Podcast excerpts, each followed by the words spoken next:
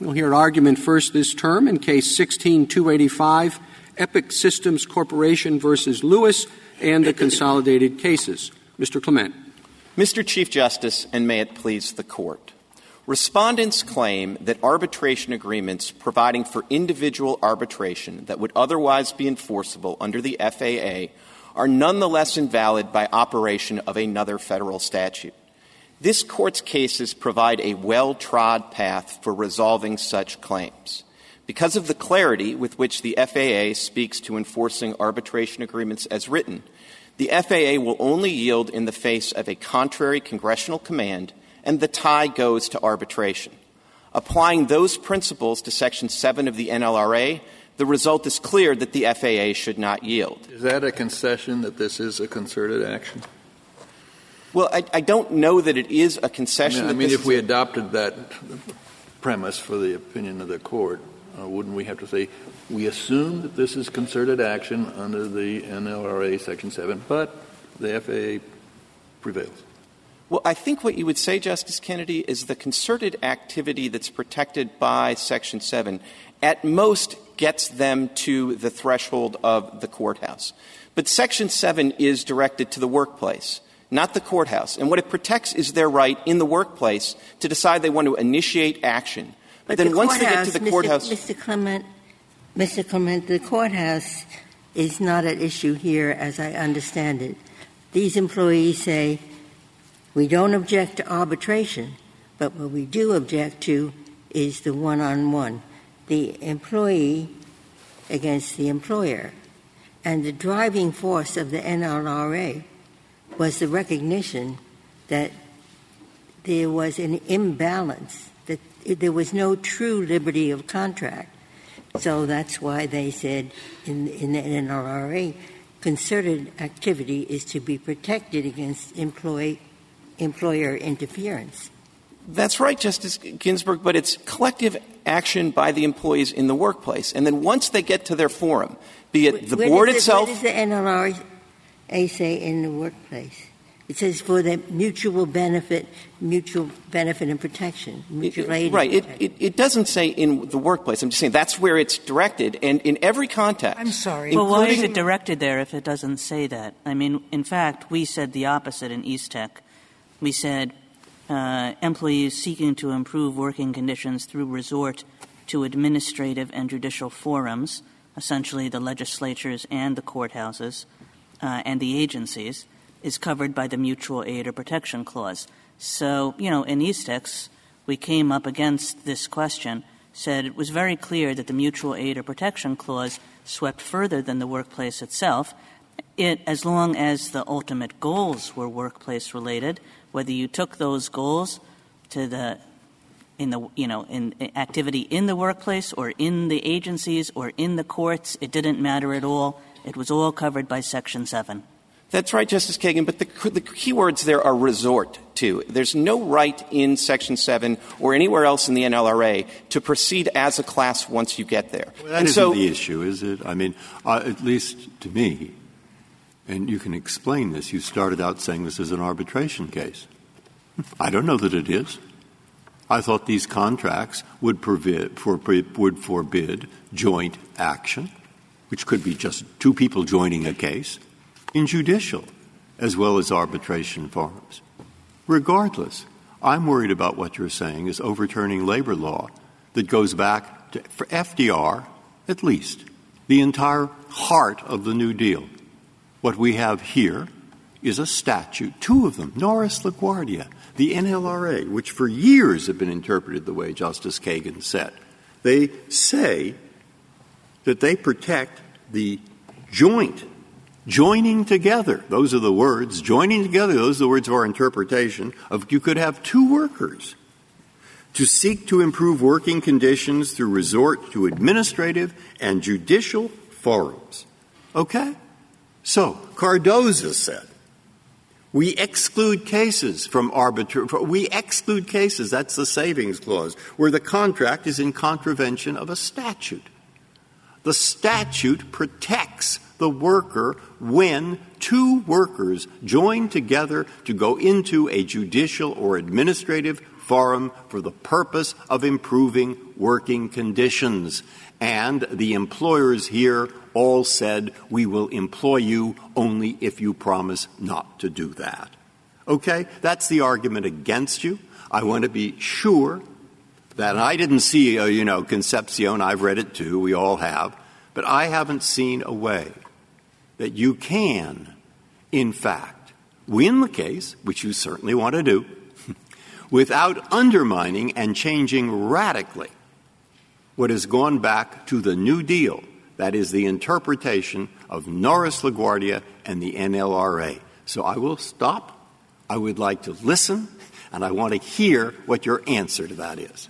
So the short answer, Justice Breyer, and then I'd like to try to get out a longer answer, but the short answer is that for 77 years, the board did not find anything incompatible about Section 7 and bilateral arbitration agreements, and that includes in 2010 when the NLRB General Counsel looked at this precise issue.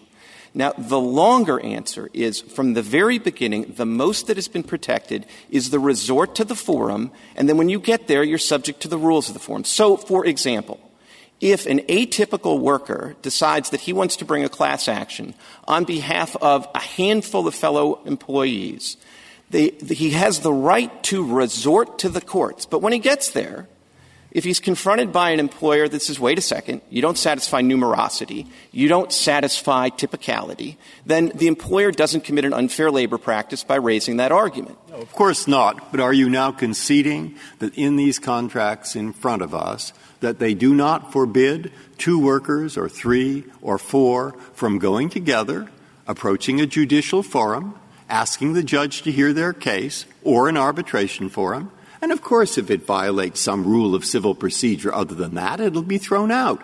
Are you conceding that that's the issue?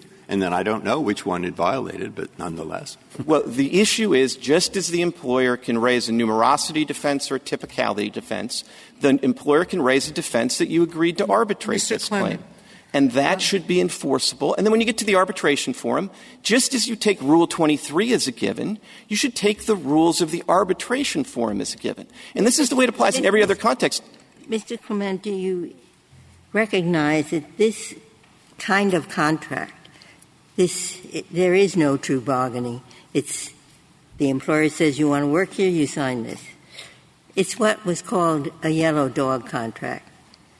This has all the, the, the essential features of the yellow dog contract. That is, there is no true liberty to contract on the part of the employee. And that's what Norris LaGuardia wanted to exclude. I have two responses to that, Justice Ginsburg. First, the board doesn't even take it that far. They agree that arbitration agreements, as long as what's at issue is an individual claim, are perfectly fine and perfectly valid. So this isn't a principle that says that the employee's position is so weak they can't agree to arbitrate at all. The second part of that is, I suppose that's one way of asking the question in this case, is a bilateral arbitration agreement, something that has been protected by the FAA since 1925, is that really because all it seeks to do is to preserve what this court on three occasions has referred to as a fundamental attribute of arbitration. Is that really a yellow dog contract? Isn't, it, isn't it so that the, uh, the FAA, in its in- inception, was meant to deal with bargains between merchants, bargains between merchants who said the arbitration forum is much less expensive, so we want to go there rather than the court. But it was commercial contracts that, that uh, triggered the FAA. Justice Ginsburg, this court crossed that bridge in Circuit City. And what I find so remarkable is that in Circuit City, nobody, not the AFL CIO or anyone else, was up in front of this court saying, oh, by the way, you're sort of wasting your time here because the NLRA in Section 7 is going to strictly prohibit the ability to enter bilateral uh, but that's arbitration. not true, Mr. Clement. Your, your adversaries are taking the position, logically so, that if a union wants to enter arbitration, we've already heard uh, the court speak on this issue, the union can substitute arbitration for a judicial forum because then the collective body of workers has acted together and c- contracted together on an equal footing with the employer for that term. Now, the problem that I have with this bilateral issue is you seem to be thinking that somehow the NLRB can't invalidate a contractual term, just as state law concepts like for fraud, duress, the normal contract terms that invalidate contracts. Section 7 and Section 8 of the NLRB basically declare a contract, a contract illegal if it does a certain thing, and that is if it stops an individual from concerted activities. So, what that starts with is this contract's no longer valid. There's nothing to take to the courthouse. So uh, if what it is doing is stopping you from taking activity that you're legally entitled to take. So a couple of things, Justice Sotomayor. First of all, I'd have to double check, but I'm pretty sure the employer in Circuit City was not a union employee. And in all events, I think that the point is that Circuit City well, this said, issue wasn't raised there. Th- that's my point, which is to say that if in fact employment agreements were covered by the FAA, but if they were bilateral, they would actually be unlawful under the NLRA. Boy, would that have been a useful thing to tell the court in Circuit City. But no dog barked at that point. In the Gilmer case, where you were dealing with an employment issue, ADEA, and a collective action provision, the AFL-CIO filed its own amicus brief to raise a different issue that hadn't been briefed, the issue the court eventually decided in Circuit City. But they didn't say, oh my goodness, what are we doing here? Section 7 of the NLRA is directly on point. And that's because the NLRA, in no other context, extends beyond the workplace to dictate the rules of the forum. And the best example is the board itself. Of course, Section 7 protects the rights of employees to file an unfair labor practice before the board. And of course, they can collaborate with their coworkers to file the unfair labor practice. But guess what? When they get before the board, the board doesn't have class action procedures. Now, that doesn't create some huge problem. That just reflects that, of course, you get to resort to the courts, the arbiter forum, or the regulatory forum. But when But you get there, the- you're subject to the rules of the forum. Let's say two cases.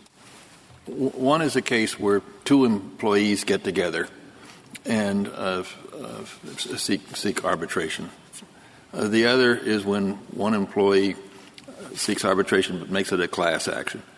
Uh, was one case any easier than the other, or do we decide both on the same principle? I think ultimately you decide both on the same principle. I think the way to think about that, though, is that Section 7 requires two things. It requires concerted activity for mutual aid and protection. Now, if you have two individuals that are trying to collaborate, that's concerted activity, and then ha- it has to be for mutual activity. So if a couple of workers are talking off the shop and are helping one guy get additional alimony, I mean, that's not for mutual aid and protection. It might be concerted activity, but it's not the latter. Suppose it's for their wages. If it's for their wages, I think if you have a couple of folks that are doing it in the workplace, that's concerted activity. They get to the forum and they get whatever rights to proceed concertedly that are available in the forum. If it's class action, it's arguably harder because you can file a class action and not collaborate with anybody and just, you know, essentially seek to represent well, a class. You mean, Mr. you mean it's harder for the employer to prevail or for the employee, I'm sorry, it's harder for the employee to prove that it's concerted activity. But I don't think, as but, I answer but your, question- your case is really my first case, is it not? This is not really a class suit in its origins, at least. Well, there's or three- am I wrong? Or, am- or am I wrong? Because there's Murphy Oil as well. Yeah, there's three cases here, and I think that you know t- two of them might be more like the class action case, and one might be like the concerted activity case. I'm obviously representing all three of the employers, but that's not why I'm telling you that you don't have to make a distinction between the two. It's really because I think the way to think about the Section Seven right is it gets you to the courthouse, it gets you to the board, it gets you to the arbitrator. Is this But Well, once you're there, Clement, what about- subject to the rules? What about Section 102 and 103 of the uh, Norris LaGuardia Act? Because let's take Justice Kennedy's example. You have three guys and they all join claims, so we don't have the uh, question about a class action and whether that's concerted. This is clearly concerted, and they're seeking higher wages, so it's clearly for their mutual aid and protection. So they're covered under Section 7. Um, and then Section 102 of the NLGA basically just repeats Section 7. And then Section 103 says, and I'm quoting now, any undertaking or promise in conflict with essentially the language in Section 7 shall not be enforceable in any court. So what about that? Any undertaking or promise in conflict with Section 7 rights, in other words, any waiver of Section 7 rights, shall not be enforceable in any court. Well, that, that assumes the conclusion, with all respect, Justice Kagan, which is do the only thing it assumed was that this was covered under Section 7. But, and you uh, you yourself said this is concerted and it's for mutual aid and protection. And once that's true, this language of Norris LaGuardia comes in and says, forget about a waiver because an undertaking in conflict with Section 7 shall not be enforceable. I, don't think that that's the way to read the statute, and I think the reason is that this isn't, and I don't think the way to see a traditional bilateral arbitration agreement is as a waiver of a Section 7 right or an NLGA right.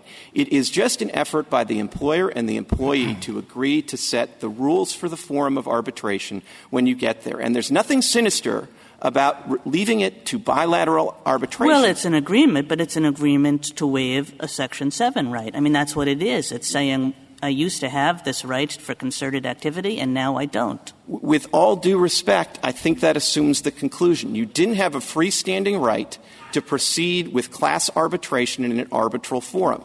You had a right to go to whatever forum and abide by those rules, and one of the rules in the arbitral forum is no class actions. If I could reserve the remainder of my time. Thank you, Mr. Clement.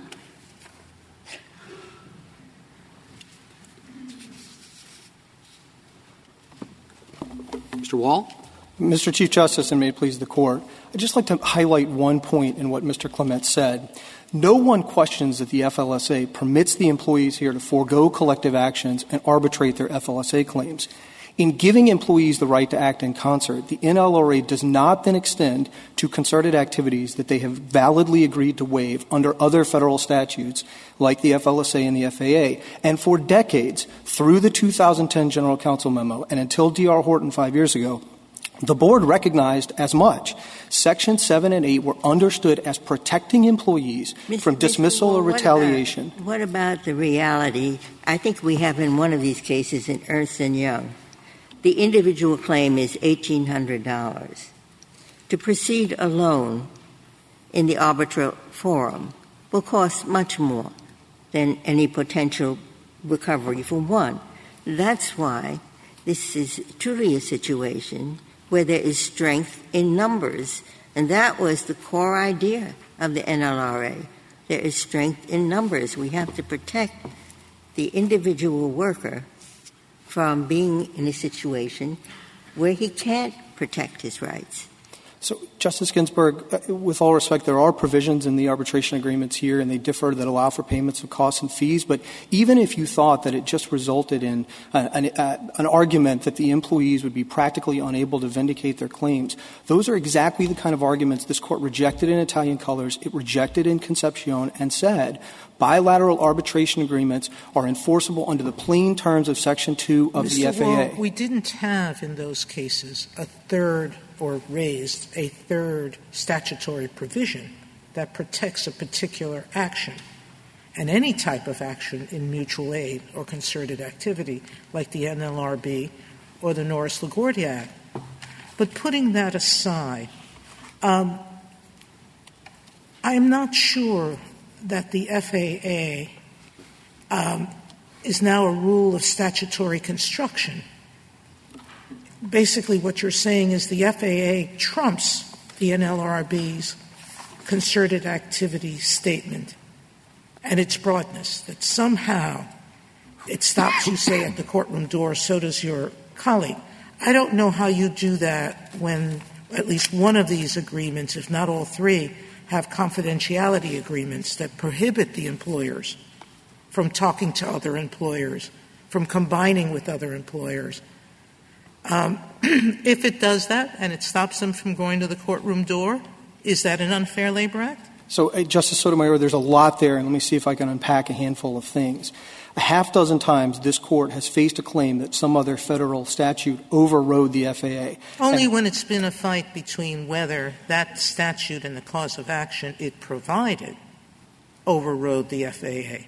Well, this is more as to the making of a contract, which is like a state law defense, a common state law defense like fraud or duress, except it's federal law here saying you can't do this. I, just Sotomayor, with all respect, this court's always said, look, is there a clear congressional command in the other statute? The FAA is clear that these agreements ought to be enforced. The NLRA isn't. Well, Unlike, it's clear in saying that concerted activity cannot be interfered with. That's right, but for the first 77 years, here's what everyone, including the board, understood that to mean. You can be protected from dismissal or retaliation when you seek class treatment up to the courthouse doors or the doors of the arbitral forum. But once you're inside, you don't have an entitlement to proceed as a class, notwithstanding the FAA or Rule 23 or other federal rules. D.R. Horton was the first to make that move, and that's a pretty radical move to say for the first time that the NLRA overrides those other statutes. And the reason you can't get there is that Section 7 doesn't say anything about arbitration or class or collective treatment. And unlike other statutes, Congress didn't delegate to the board the ability to decide which pre-dispute Why arbitration do we have to go be. into all this class action business?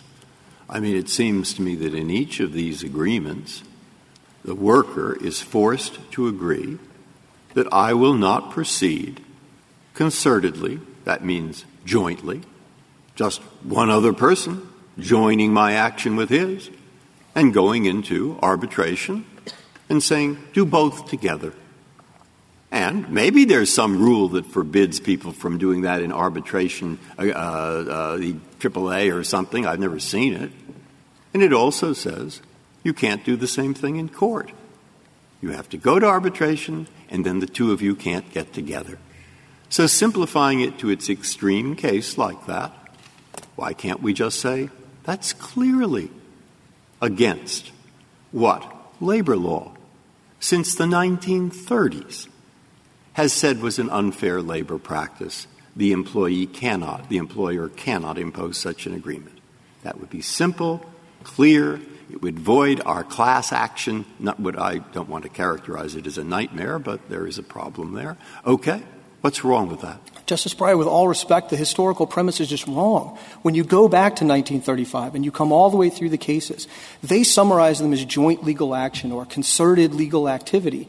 But that's only true if what you mean is the right to go to the forum That's and what not I'm be saying. Of course, I haven't said you do. I'm sorry, I wasn't clear, perhaps, but nothing in what I just said was that ordinary rules of the courts, like Rule 20, any other rule of the court, Rule 23, you have to be clear. Whatever the rules are, they apply.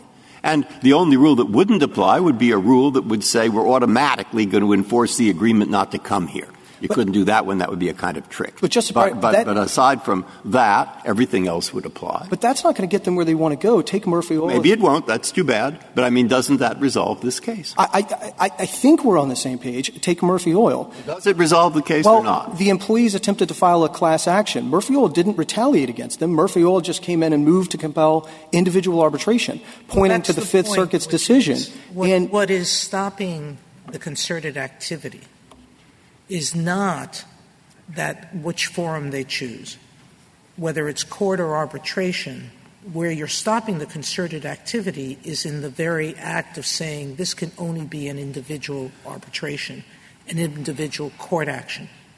What your adversaries have stipulated to in resolving this question is if they can have collective activity in arbitration, according to their argument, it's harder for them to win. But this particular provision is illegal because it is removing collective activity from both forums, from any forum whatsoever. Justice Sotomayor, again, three quick points. One, they can't satisfy the clear congressional command test if you stack the NLRA up against the FAA. That's assuming that I- test applies in this situation. That's right, Where sir. a contract has been invalidated by statute. So second, even if you try to go to the savings clause, which this court has never done in a case like this. Why even- would even need to go there? Well- Just read the NLRB. I- I- because the NLRB on its face doesn't say anything about this. You've got to go beyond the text. You've got to say the board can interpret Section 7. And five years ago, Counselor, when it made that move, let's I- I'd like, assume- Mr. Wall, I'd like you to finish your answer, but I, I have a question I'd like to get in before your time expires, if I could just note that. So, so just to quickly finish the answer, I, I think again the question assumes the conclusion, which is it assumes that when the board five years ago took the concerted activities clause and stretched it for the first time to cover your ability to go pursue the rights granted, collective procedures granted to you by some other statute, it assumes that those procedures that it picked up, which in every other context, like under the FLSA, are procedural, it's somehow converted to be substantive and non-waivable, and that's the move the board can't make because it can't interpret the NLRA's ambiguity that way in the face of the FAA and federal rules like Rule 23. So that's the move that was off the table. And if you understand Section 7 to protect you from retaliation when you seek class treatment, but not to give you an entitlement to proceed as a class in the forum, then you're right. Everything fits together perfectly fine, and these arbitration agreements Mr. are Wall, can I interrupt Alito, you because maybe this Justice be Alito has time. one, I'm and sorry, then I do. Maybe it's a good time for Justice Alito, if you'd like to. Uh, yeah, I just wanted to know what the uh, what the government's position is regarding the Norris LaGuardia Act issue. Uh, is it not before us? Is it so closely tied to the NLRA issue that it is appropriate for us to decide it? Did you have an opportunity to brief it? What's your position on this? I, I think both of those, Justice Alito. I think it's not before the court, but frankly, I don't think it matters because I don't think it adds anything. The text is, is essentially identical, and both statutes, for basically three quarters of a century, were understood to coexist comfortably with the FAA. And it's really only D.R. Horton that put them in tension by reading both Section 7 and the equivalent sections of the Norris LaGuardia Act to grant the employees something that those statutes had never been thought to grant them. And it's resolving that ambiguity in the face of the FAA that I think is a problem. As we Yeah. Justice, uh, maybe Justice Kagan can proceed now. I take it that both you and Mr. Clement agree that if you had a discriminatory arbitration agreement, let's say an arbitration agreement that said that the employer will pay the arbitration costs of men but not women, that that would not be enforceable. Why not? So I think a couple of reasons, Justice Kagan. The first is I think every, if that case came to the court, I think we'd have no trouble concluding that the ADEA and Title VII and civil rights laws supply a clear congressional command. that Okay, so if that's the case, and you're saying there can be a conflict between statutes, and the Title VII would supply a clear congressional command, even though Title VII says absolutely nothing about arbitration.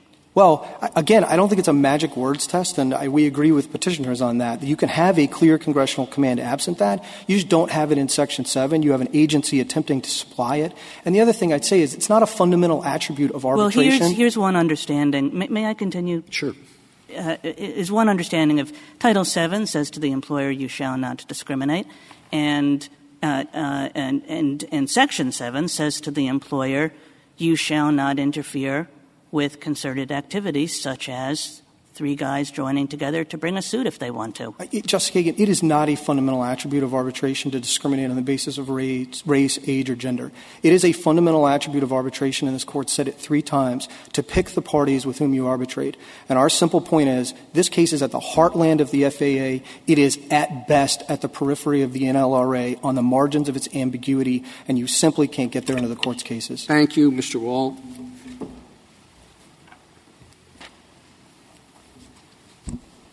Mr. Griffin?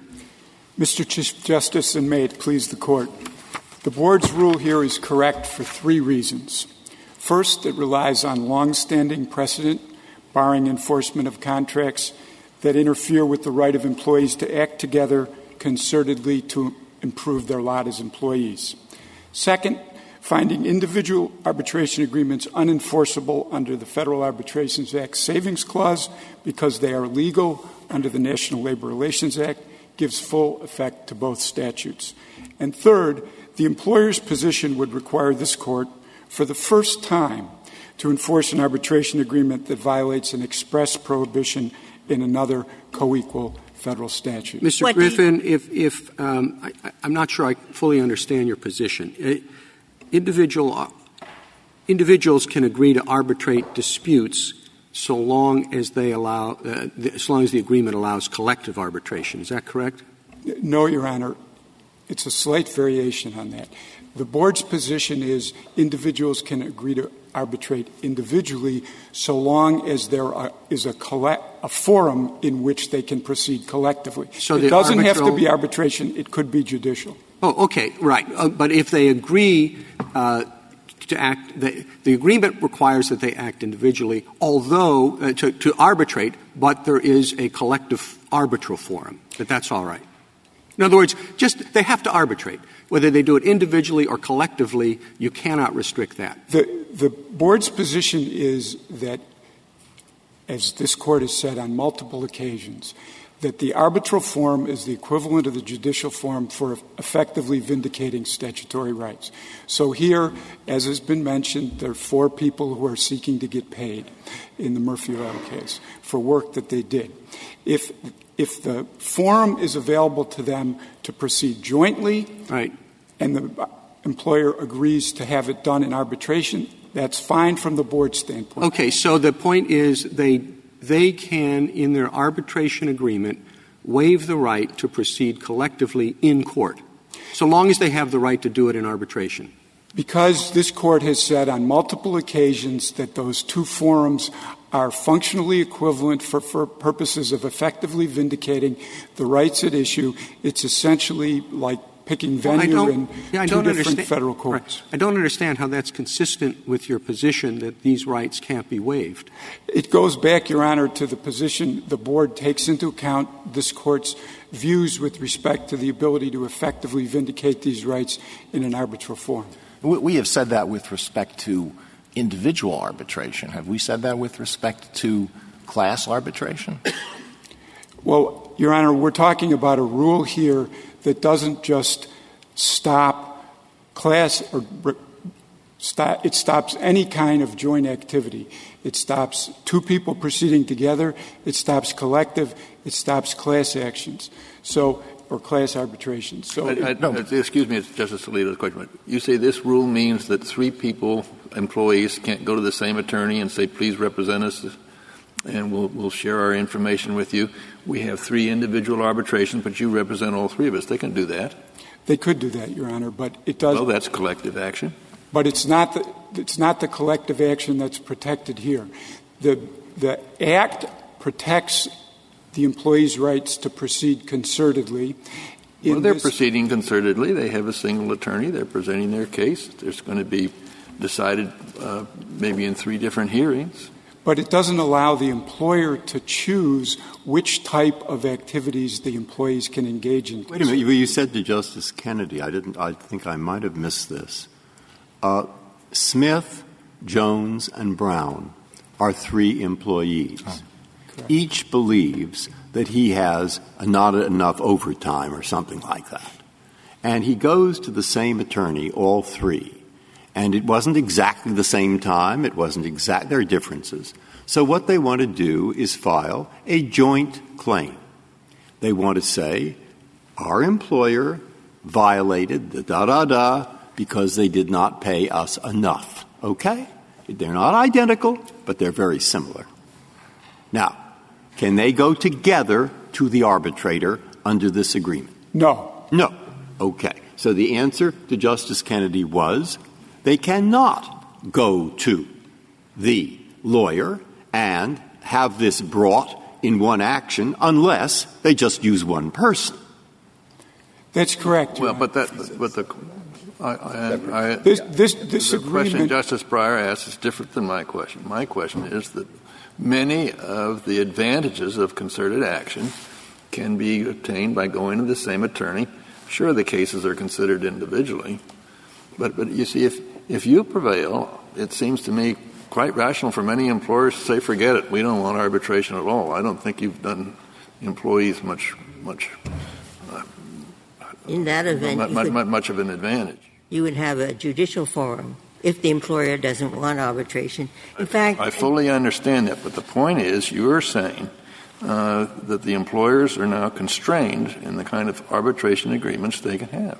They're, they're constrained with respect to limiting employees' ability to act concertedly in the same way that from the beginning of the National Labor Relations Act, individual agreements could not be used to require employees to proceed individually in dealing with their employers. What about the position that the board, we, I think both Mr. Clement and Mr. Wall emphasized that for 70 odd years, the board was not taking the position that it is now taking, that it was not objecting to bilateral one on one arbitration. Well, with due respect to my colleagues, that's an inaccurate summary of the board's precedent, Your Honor.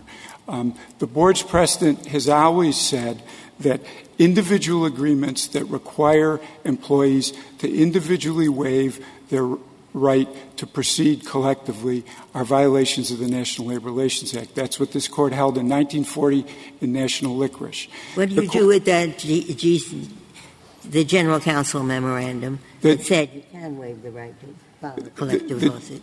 Uh, with all due respect to the General Counsel at the time, uh, that memorandum was never adopted by the board as the law of the board, and in fact was explicitly rejected in the Horton decision and subsequently in Murphy Oil. Well, I'm curious about the, the point that's been made that the board doesn't allow class proceedings. Uh, there must be a reason, uh, you must have some explanation for how that can be reconciled with your your position, but I, would like to know what it is. Well, it, it's a misnomer to say that the board doesn't allow class proceedings, Your Honor. The way a proceeding under the National Labor Relations Act works is the board doesn't have any independent investigatory authority or ability to initiate suits on its own. What happens is charges are filed. Those charges are filed by employers, employees, individuals. They could be filed by a group of as many employees as you want. The general counsel of the board, acting through the regions, decides whether or not to pursue the complaint, and then the general counsel proceeds in the public interest to litigate the case administratively. So it's not the type of proceeding that, that lends itself to the concept of class actions, but it doesn't stop as many employees as want to.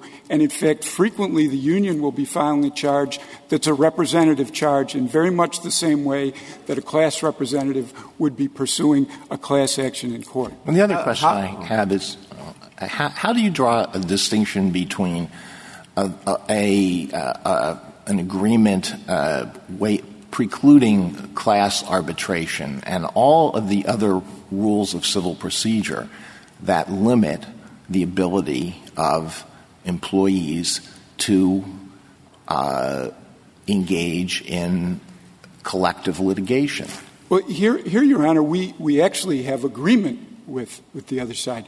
The board's rule does not require any modification to the class procedures in court. What the board's rule says is you can't preclude people from proceeding jointly by virtue of an unlawful agreement imposed upon them by their employer. Well, when, but uh, why, you say that the, what, what is the scope of the of the right to engage in concerted activity? Why, if that's the case, why would it not abrogate any limitation in rules of procedure that predated the enactment of that?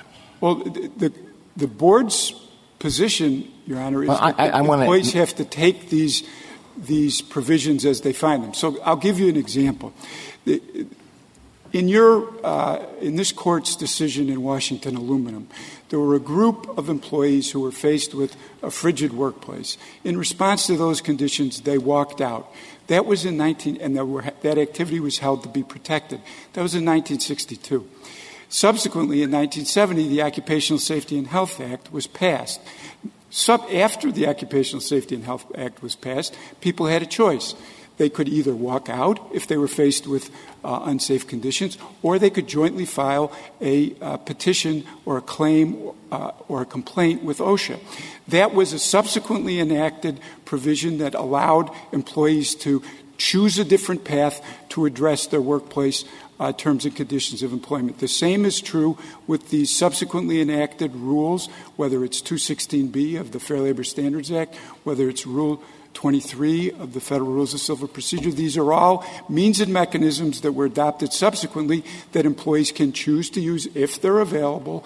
Uh, so, so, the argument is, is that the, that the that restrictions in Rule 23 abrogate Rule uh, Section 7 because they were enacted later. No, that's not it at all, Your Honor. The, well, then I don't understand the, your answer. The, the, the answer is people who have Section 7 rights are just like any other plaintiff, and the requirements of Rule 23 with respect to numerosity or typicality. Mr. Griffin, is this one way to think about the question? Of, of course, Section 7 doesn't extend to the ends of the earth. If there are three employees who go out jointly rioting in the streets, they run up against anti riot laws and they go to jail just like everybody else. What Section 7 does and what Section 8 does is to establish a set of rules that deal with how employers can deal with employees. And one of the things that Section 7 and Section 8 say in concert, if you will, is that employers can't demand as conditions of employment the waivers of concerted rights. And that's all you're saying here. That's, that's entirely correct, Your Honor. And, and specifically, Section 8A1 prohibits interference with the employee's exercise of the rights. You think all the rules apply. The rules of the forums apply. Absolutely. And, and both sides are in agreement on that. The question Yes. is whether you can resort to, can they stop you from resorting to administrative and judicial forums? That's correct. And in grievance arbitration, by the way. How, I, I just wonder, because that's very common.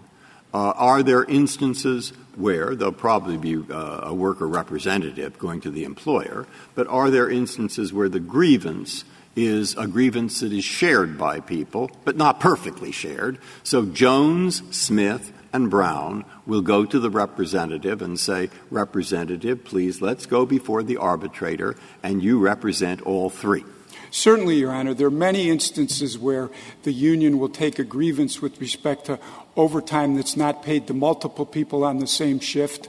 Um, this court's decisions with respect to the Steelworkers Trilogy all involve arbitration uh, situations that involve multiple parties representative. Let's say the arbitral forum says, uh, the, the rules of the arbitral forum says you, c- you can proceed individually, uh, but you can, and you can proceed collectively, but only if the class represents more than 50 people. Is that all right under your theory? That's a rule of the arbitral forum, and the employee takes the rules of the forum as they find them. So you, can, you have a right to act collectively, but only if there are 51 or more of you. What, what, no, Your Honor, what you have an opportunity to do is to try and utilize the rules that are available in the forum without the employer intervening through a, viol- a, a prohibition that's violative No, of no, Section but the, the hypothetical, uh, the chief can protect his own question, the hypothetical is the contract says you have to have 50. Oh, I I understood. I- I'm sorry, I misunderstood. Understanding of the question. Well, I misunderstood the question. I thought we were talking about the arbitral forum itself has rules as opposed Yes. to the arbitration agreement between No, the, the parties. arbitral forum has rules, just like the federal rules of civil procedure. And what you're saying is, well, once you get into federal court, of course you've got to follow the rules of the forum. And we have arbitral forums as well. And I'm I saying that those rules are equivalent, that you take, the employee takes the rules of the forum as they find them.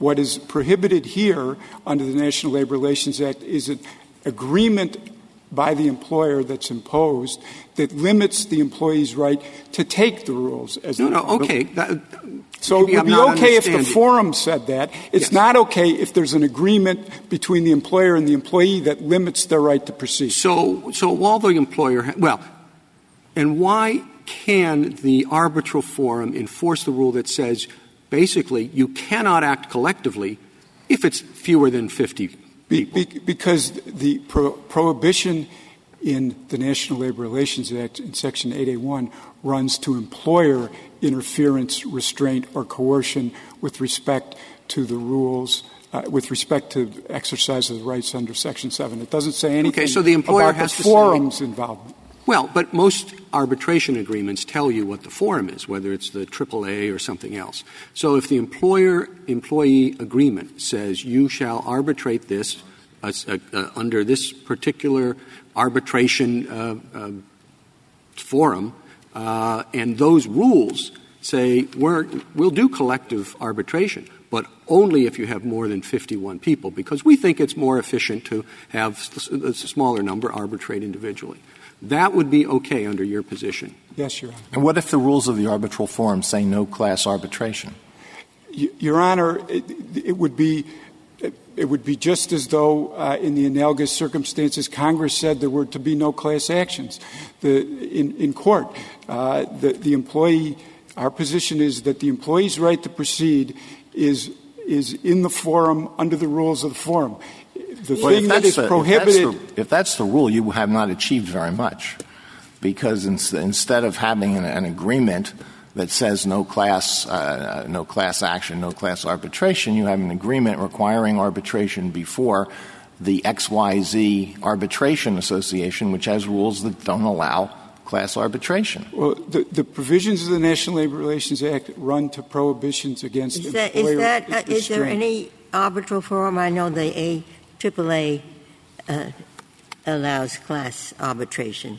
The, the, the National Academy of Arbitrators filed a brief, uh, amicus brief in this case, Your Honor, uh, supporting the, the position that the board took in Murphy Oil, and it addresses the circumstances under which, in both labor arbitration and employment arbitration, employees are able to proceed in joint, collective, representative actions. There's one um, anomaly here, and I think you agreed that the Fair Labor Standards Act, where the substantive right That's comes correct. from, that under the Fair Labor Standards Act, which provides for an opt-in class proceeding, um, that right can be waived.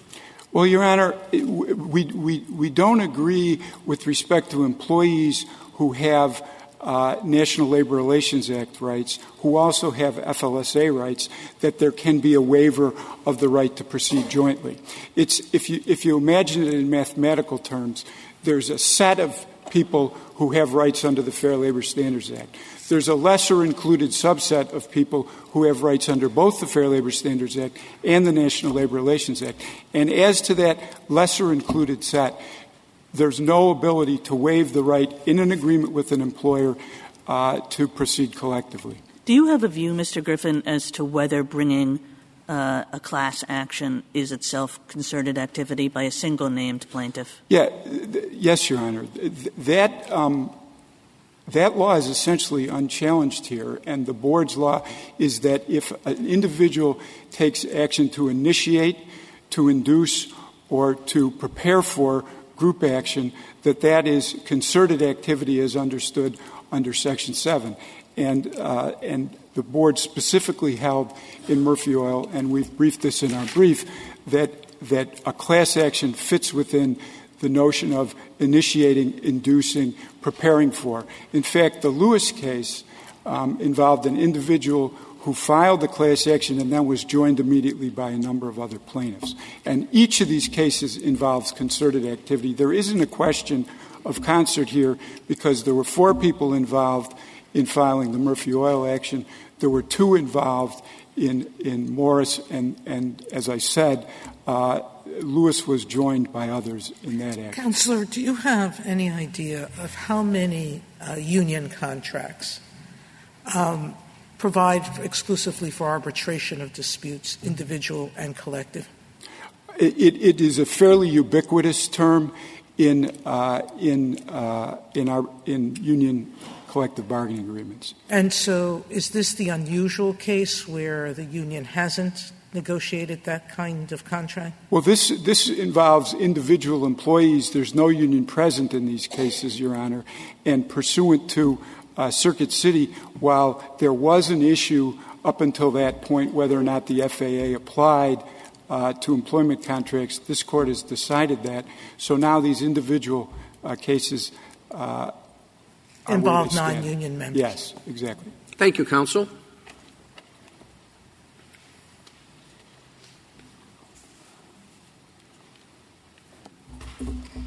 Mr. Ortiz? Uh, Mr. Chief Justice, and may it please the Court. If I may begin by uh, answering a little bit more fully Justice Sotomayor's question at the end. Uh, approximately 55 percent of non-union private employees have contracts that are covered by mandatory arbitration agreements, and that covers about 60 million people. 23 percent of those employees have non-individual, sorry, uh, non-joint, non-class, non-collective uh, restrictions, which represents about 25 million uh, employees. If I may, I'd like to respond to a few So points. this decision in your favor would invalidate the 25 uh, agreements covering 25 million employees? Yes, Your Honor. Uh, if I may uh, respond to a few points of Mr. Wall's. Uh, there there seems to be a belief on the employer side that allowing employees to waive Section 20, uh, Rule 23, Rule 20, and Section 16B rights under the Fair Labor Standards Act uh, Fair Labor Standards Act, except when the Section 7 of the NLRA is in the picture, somehow creates an anomaly. That's not the case, uh, Your Honors. All these other Rule 20, Rule 23, and Section 16 create remedial mechanisms, but they create no substantive rights. Rule uh, Section 7 of the NLRA and Section 2 of the Norris-LaGuardia Act, on the other hand, create substantive rights, but they create no procedural mechanisms. There's nothing really odd about not allowing employees covered by Section 7 or sort of coercing them uh, in this way. Second, Mr. Wall suggested that Concepcion and Italian Colors actually control here. Uh, they do not. Concepcion, for example, uh, concerns state law.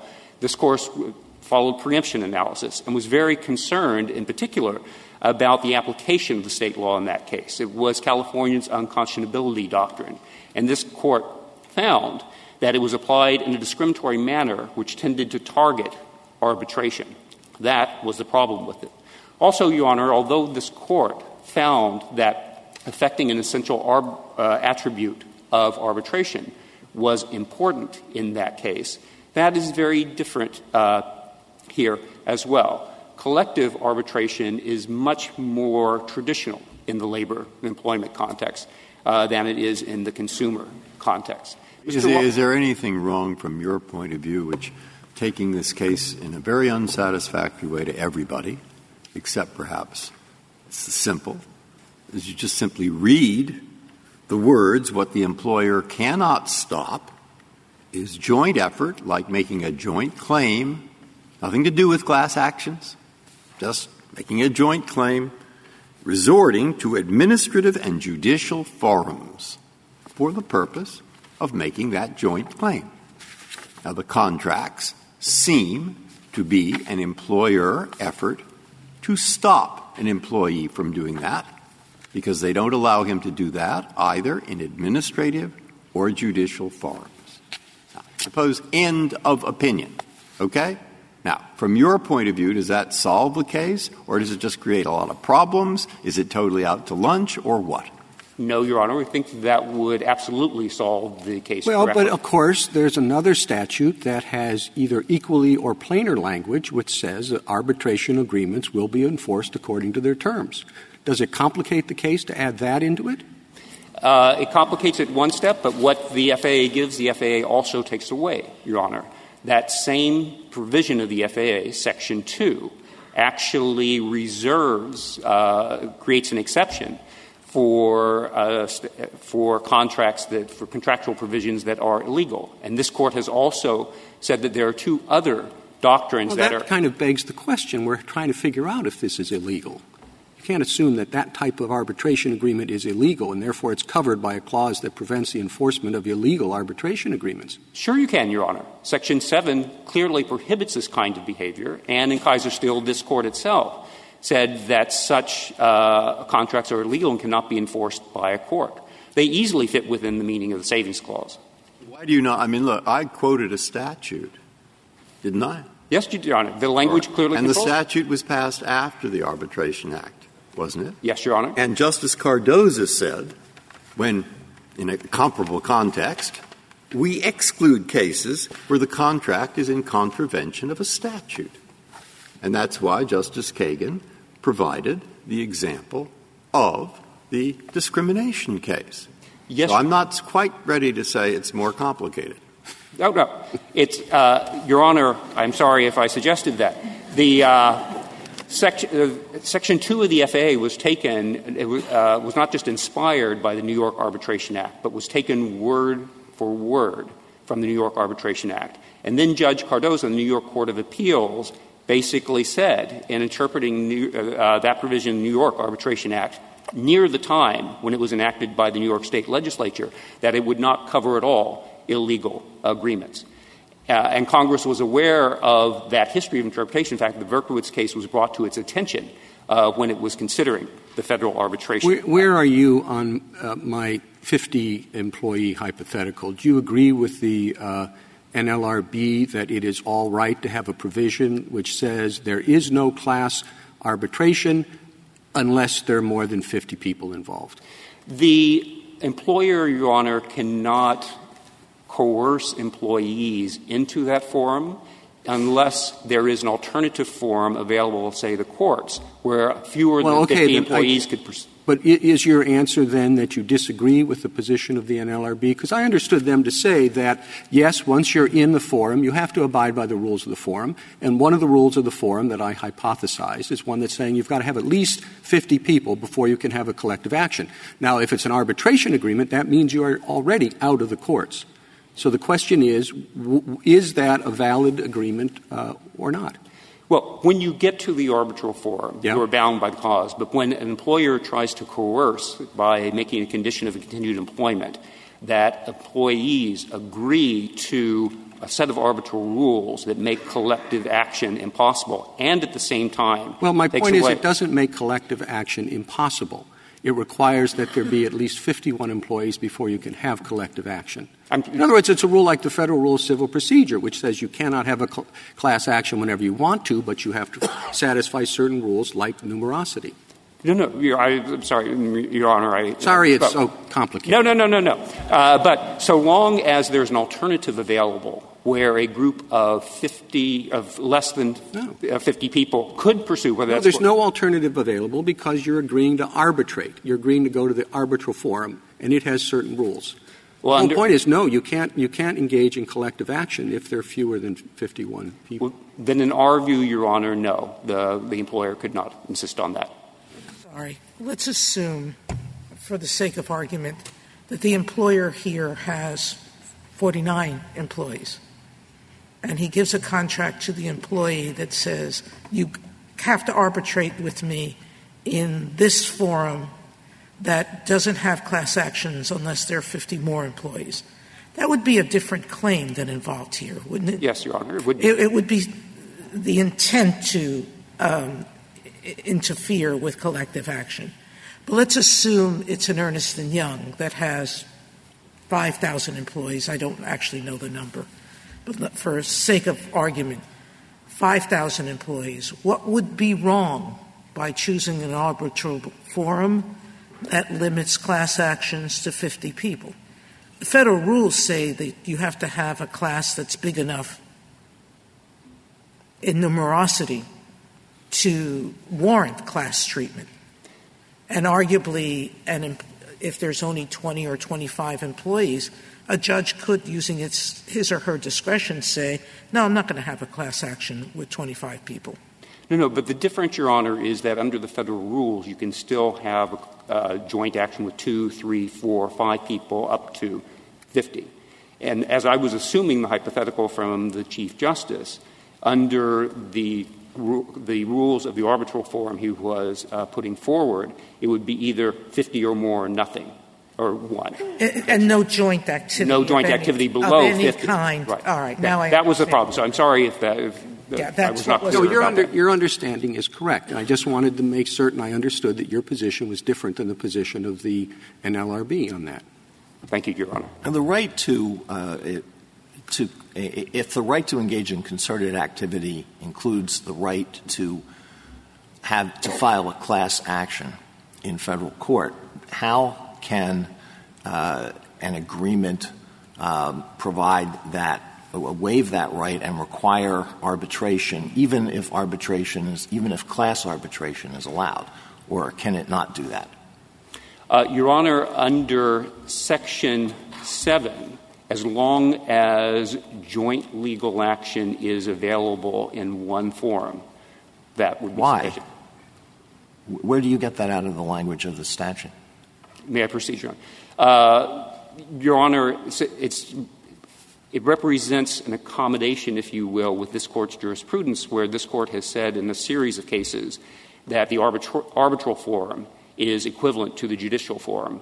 So as long as one can proceed in one or the other, there should be no Section 7 violation. Thank you. Thank you, counsel. Uh, Mr. Clement, you have four minutes remaining. Thank you, Mr. Chief Justice. Just a few points in rebuttal. First of all, I just want to emphasize that, as Justice Kennedy said, you do have the right to concerted activity in the sense that three or more employees could decide that they want to go to the arbitral forum, and then they would arbitrate individually, but they could have the same lawyer and the like. They also have other the options. What about the confidentiality uh, agreements, which I take it puts a damper on how, how jointly these people can proceed? Well, they can proceed very jointly before they get there. They're, the confidentiality agreement's not going to take stop the same lawyer from thinking about the three cases but in Mr. conjunction. Clement, usually, usually when you have a right, the fact that there is one way to exercise a right left over does not make it okay if we've taken away another 25 ways of exercising the right. You know, when we think about the First Amendment, we don't say we can ban leafleting because you can always write an op-ed. And the same thing applies here. The fact that there's something left over by way of concerted activity does not make it okay under Section 7 and Section 8 to deprive employees of many other means of protected activity. Well, Your Honor, I'm not sure you should blame me for that, because as I understood the colloquy with Justice Alito, that's exactly their position. As long as there's an avenue for concerted activity open, that's good enough. And I did want to mention there's another avenue for concerted activity, which is the three employers, employees rather, can go to the Wage and Hour Division of the Labor Department, and the Wage and Hour Division, if it thinks there's a problem, can bring an action that won't be subject to the arbitration agreement under this Court's decision in Waffle House. Mr. Clement, how, and these are related questions, which is how does an employee with these confidentiality agreements, or even with this agreement in place, how are they able to bring a pattern or practice or disparate treatment cause of action? And explain to me why employers would prefer an arbitration of a hundred different claims, let's say in a religious accommodation case, where half the arbitrators say you must honor this, those 50 people's religious claims, and the other arbit- 50 arbitrators say, no, you don't have to.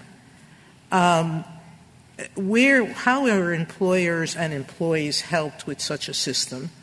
And how, with these individual arbitration claims that have become more recent in, in, in modern times, this is not these bilateral arbitration agreements have not been the norm. They've been the norm in more recent times when the court said that um, we weren't going to recognize class actions in arbitrations. That's when employers jump to this. But how do you deal with those two policy considerations? Let me try to deal with them, Justice Sotomayor, but let me, let me first correct what I think is just a disagreement between the two of us, which is I think, and this court said as much in Italian Colors and Concepcion, bilateral arbitration is actually the only kind of arbitration there was until roughly Bazzle.